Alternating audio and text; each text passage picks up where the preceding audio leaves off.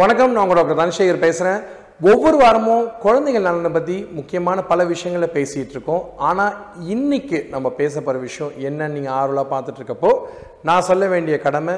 மொதல் விஷயம், தலையாய பிரச்சனை அல்லது தலை போகக்கூடிய பிரச்சனை அப்படின்னு சொல்லக்கூடிய ஒரு முக்கியமான இந்த தலை பிரச்சனையை பற்றி தான் பேச போகிறோம். இந்த தலை அப்படின்ற ஒரு வார்த்தைக்கு எவ்வளோ அர்த்தங்கள் தமிழில் இருக்குதுன்னு பாருங்கள். தலை அப்படின்னா முதல், தலை அப்படின்னா மேலே இருக்கிறது, தலை அப்படின்னா மண்டை. ஸோ இந்த மாதிரி பல பெயர்கள் ஒரு சொல்லுக்கு அர்த்தங்கள் இருந்தாலும் கூட குழந்தைங்களை பொறுத்த வரைக்கும் தலை வந்து ஒரு முக்கியமான விஷயம்.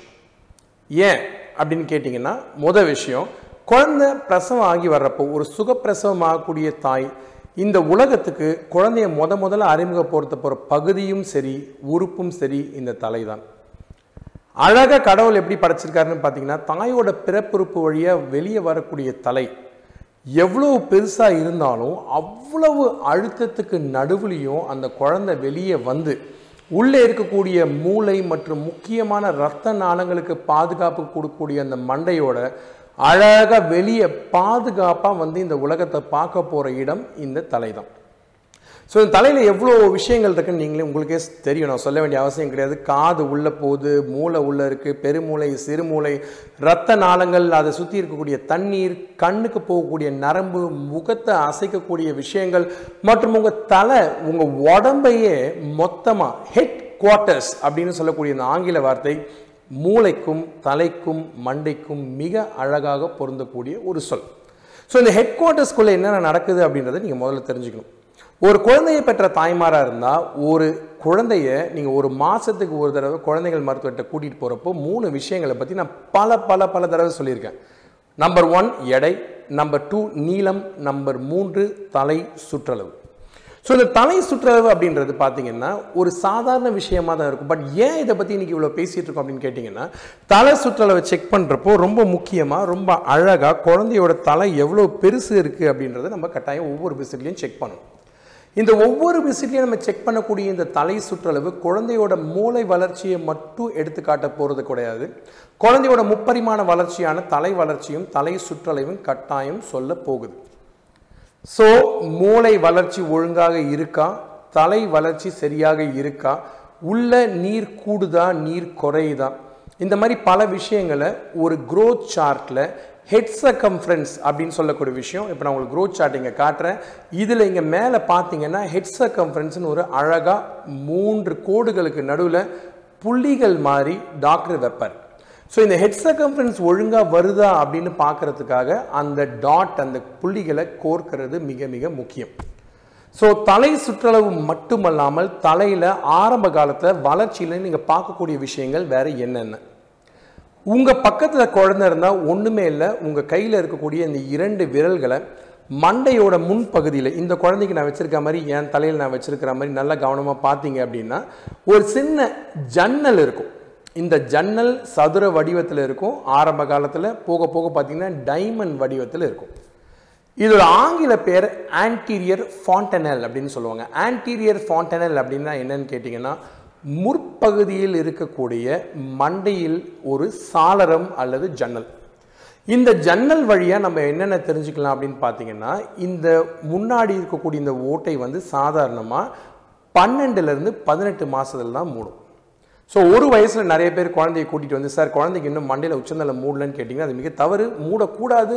அது சீக்கிரம் நடந்துச்சுன்னா அது பெரிய பிரச்சனை. 2வது விஷயம், 18 மாதத்துக்கு மேலேயும் அது ஓப்பனாக இருந்துச்சு அப்படின்னா அதுலேயும் சில பிரச்சனைகள் இருக்குது. அதை பற்றி ஒரு நிமிஷத்தில் பேசுவோம்.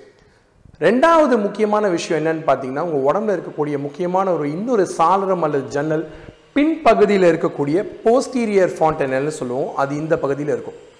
இது வரைக்கும் கவனிக்காத தாய்மார்கள் தயவுசெய்து உங்கள் குழந்தைங்களுக்கு பின்னாடி கையை வச்சு பாருங்கள். இங்கே ஒரு சின்ன டைமண்ட் இருக்கும், இதோட பேர் வந்து போஸ்டீரியர் ஃபாண்டனல்னு சொல்லுவாங்க. போஸ்டீரியர் ஃபாண்டனல் பொதுவாக 9 மாதத்தில் ஆரம்பித்து 12 மாதம் வரைக்கும் இருக்கலாம், அதுக்கு மேலே இருக்காது, மூடிடும். ஸோ குழந்தை ஒரு வயசு கம்மியாக இருந்துச்சுன்னா மண்டைக்குள்ளே 2 ஓட்டம் இருக்கும், ஆன்டீரியர் 1, போஸ்டீரியர் 1, முன்னாடி 1, பின்னாடி 1. ஸோ இந்த விஷயம் ஏன் முக்கியமாக இருக்குதுன்னு கேட்டிங்கன்னா, ஒரு உதாரணத்துக்கு ஒரு குழந்தைக்கு வந்து மூளை சரியாக வளரலை அப்படின்னு பார்த்தீங்கன்னா ஒவ்வொரு மாதத்துலேயும் நீங்கள் செக்கப்புக்கு போகிறப்போ தலை சுற்றளவு கூடாமல் ஒரே இடத்துல இருந்துச்சுன்னா நீங்கள் கட்டாயம் கவலை பண்ணணும். ரெண்டாவது விஷயம் என்னன்னு கேட்டிங்கன்னா, சப்போஸ் குழந்தைக்கு வந்து மூளை வளர்ச்சி இருக்குது ஆனால் ஓட்டை பெருசாகிட்டே போதுனாலும் நம்ம வரி பண்ணணும். மூணாவது விஷயம், 9லேருந்து 12 மாதத்துக்குள்ளே மூட வேண்டிய பின்னாடி இருக்கக்கூட ஓட்டை மூடினாலும் பயப்படணும். 12 மாதத்துக்கு மேலே அது திறந்திருந்தாலும் பயப்படணும். முன்னாடி இருக்கிற விஷயம் அதே மாதிரி சீக்கிரமாக மூடினாலும் கவலைப்படணும், லேட்டாக மூடாமல் இருந்தாலும் நம்ம கவலைப்படணும். ஸோ இது எல்லாத்துக்குமே ஒரு கால அவகாசம், நீங்கள் இயற்கையை நம்புறீங்களோ கடவுளை நம்புறீங்களோ, உருவாகி இருக்குது.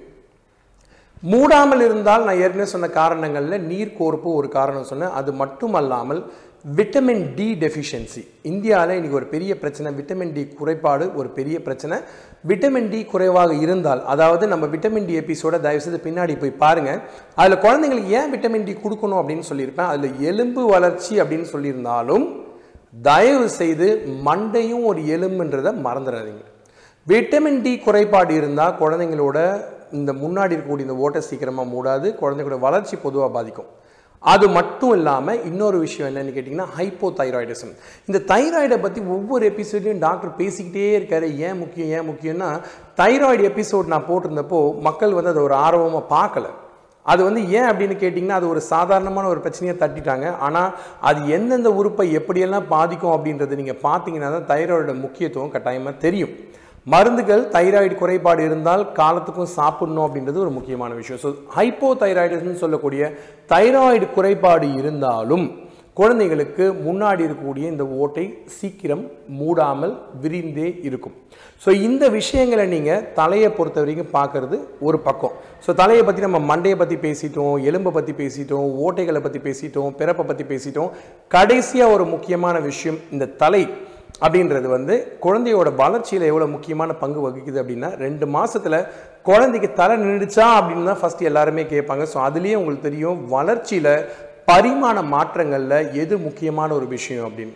ஸோ தலை வளர்ச்சி குன்றுமே ஆனால், மூளை வளர்ச்சி குன்றுமே ஆனால் தலை சரியாக நிற்காது.